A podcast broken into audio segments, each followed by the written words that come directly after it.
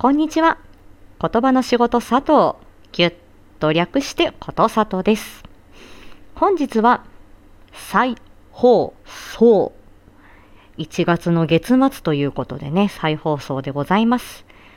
にせんにじゅうさんねんのじゅういちがつにじゅうはちにちに配信した、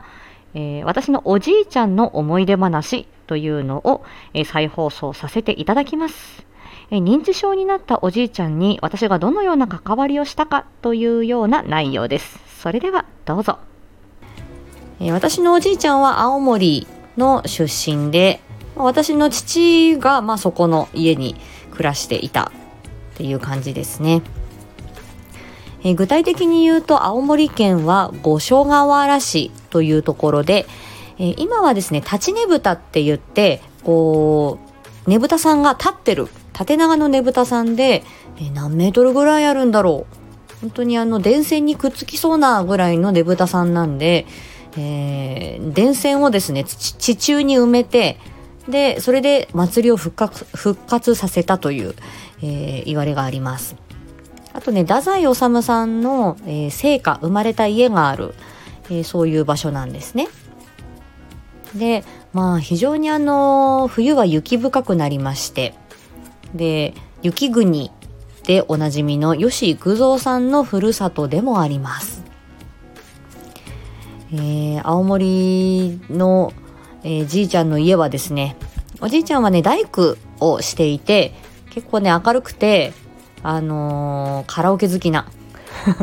結構陽気なおじいちゃんでしたね。で、車をねあの外に置いとくと雪国って雪で埋もれてしまうので、ガレージ付きの家を自分で建てて、で、えー、そのガレージのその車庫の中にね、おばあちゃんがつけたあの漬物の樽なんかが入ってる、そんな思い出があります。でえー、まあ雪深いんでね、あの私が妹とね鎌倉に入ってる写真が残ってるんですけど、それはおじいちゃんのお家の庭先で、普通にあの雪かきして雪をこうね寄せておくと、もうあっという間に鎌倉状態になってしまって、私が子供の頃はお盆正月青森に行ってた時期は、うーんもうねやっぱりメートル単位で積もってましたね。まあでも、まあ今、あの、おじいちゃんも、おばあちゃんも、そしてあの、私の父親も亡くなっていますし、そしてその青森のお家も今はありません。私の記憶の中にそのお家があります。で、えー、私が結婚するってなって、えー、もうじゅうねん以上前になるんですが、で、その、顔合わせみたいなのが終わって、でお正月はみんなで青森で過ごすっていうことで、まあ、私の両親と私とあと私の妹で、えー、青森で過ごしました。で、まあ、もともとちょっと小さい脳梗塞をポツポツやってて、短期間の入院はしてたんだけれども、まあ、特に麻痺はなく、まあ、家にいて、ただまあそろそろうん運転は危ないかな、あちこちぶつけてたしっていうので、免許の返納はもう数年前にしてたと思いますね。ちょっと小刻みな感じの歩き方で、たまにトイレも失敗しちゃう、でちょっと物忘れも激しくなってきて、だけど田舎なんですごい世間体気にするんですよ。それでまあ今だとね、介護保険っていうのをあの申請して、ケアマネージャーさんなんかつければ、まあ、いろんなあの、ね、ヘルパーさんだったりデイサービスだったりリハビリだったりいろいろできるんですけど、うん、なかなかね本人もおばあちゃんもそれは受け入れないっていう感じで、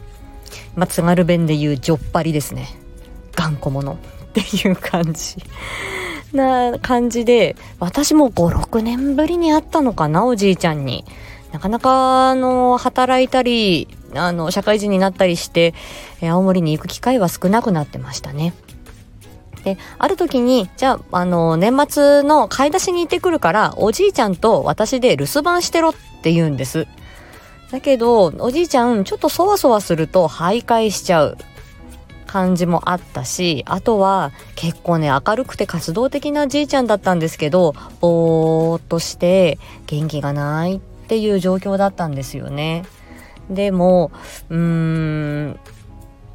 なんかやることないって、なんかやることあれば外に出ないと思うんだよねっておばあちゃんに言ったら、じゃああの豆花豆っていうちょっと大きめの豆があるんですけど、それが鞘についてカラカラに乾かしたのがあるから、それをじゃあ鞘から豆を取ってこう分けるのをやれと。でそうするとおじいちゃんと私でその豆を留守番中にあの仕分けをやってたんですけど、まあ早いんですよじいちゃんね。でいやじいちゃん早いね、私なんかまだこれしか豆取れてないよなんて言うと、なんかねニコッと笑ってあの嬉しそうでした、とっても。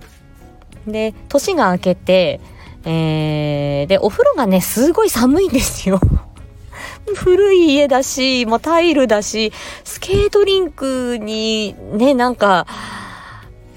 行くような、もう脱衣所も寒いし、もう心臓に悪いから、なんか銭湯行ったりねいろいろ行ったんですけど、でじゃあカラオケが好きだったんでおじいちゃん、とりあえずおじいちゃんを元気にしたいっていうプロジェクターだったんですよね、その年末年始で、えー、カラオケに行きました。それでそしたら生き生きとですね、いっきょくめなんだったかな、サザンカの宿かなんか、えー、歌い出して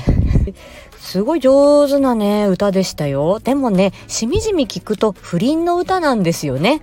愛しても愛してもああ人の妻ちょっとねあおばあちゃんもいるのに、うん、まあ不倫の歌だけどまあいいかっていう感じで過ごしましたが、そう言って結構ノリノリで明るくなんかカラオケも歌うし、あとは途中でねおばあちゃんの手を取って社交ダンスをねちょっと習ってたみたいで、なんかね生き生き踊り出したんですよ。でなんかああいい時間だなーって思って、でまあまた お, おばあちゃんと二人でねまた過ごすわけですけど、うんまあ元気でやっててくれよと思ったんですが、その一年後にね亡くなることになってしまいました。ただあのおじいちゃんの姿をあの私もその楽しそうなおじいちゃんの姿をあの記憶に焼き付けることができましたし、いろんな好きなことね、その畑だったり大工仕事だったり手先を動かすこととか社交ダンスとかカラオケとかいろんなことをあのじいちゃんはやってたので、そういう引き出しを引きあの、まあ、見つけてこう取り組もうってやってみようっていう風に、まあ、私が声をかけたりあの、まあ、あの協力してもらったりっていうことで、あのまあ、それもねリハビリの大事な仕事なんだなと思いました。おばあちゃんはそれは思いつかなかったって言っていて、あそれだけでも、まあ、ちょっとじいちゃん孝行できたかな、でも好きなことがある、でもそれっておじいちゃんの今までの人生だからいいな、好きなことがあるっていいねと思って、私も若いうちにいろいろな楽しみとか好きなことを、えー、いろいろ経験していきたいなと思います。ということでお聞きいただきました再放送でございます。認知症、もうねはちじゅっさいはちじゅうごさい以上になるとねもう多くの方は軽い認知症は入ってまいります。他人事ではありません。え深掘りライブモアディープでは、えー、いちねんごにねあのこのおじいちゃんが亡くなるんですけれども、えー、この認知症がね進んでどうなっていったか、そんなことを少しお話ししていこうかなというふうに思います。はいということで、えー、この放送がいいなと思っていただいたら、えー、いいねやコメントいただけますと大変励みになります。よろしくお願いいたします。ということで今日も元気に過ごしましょう。またね。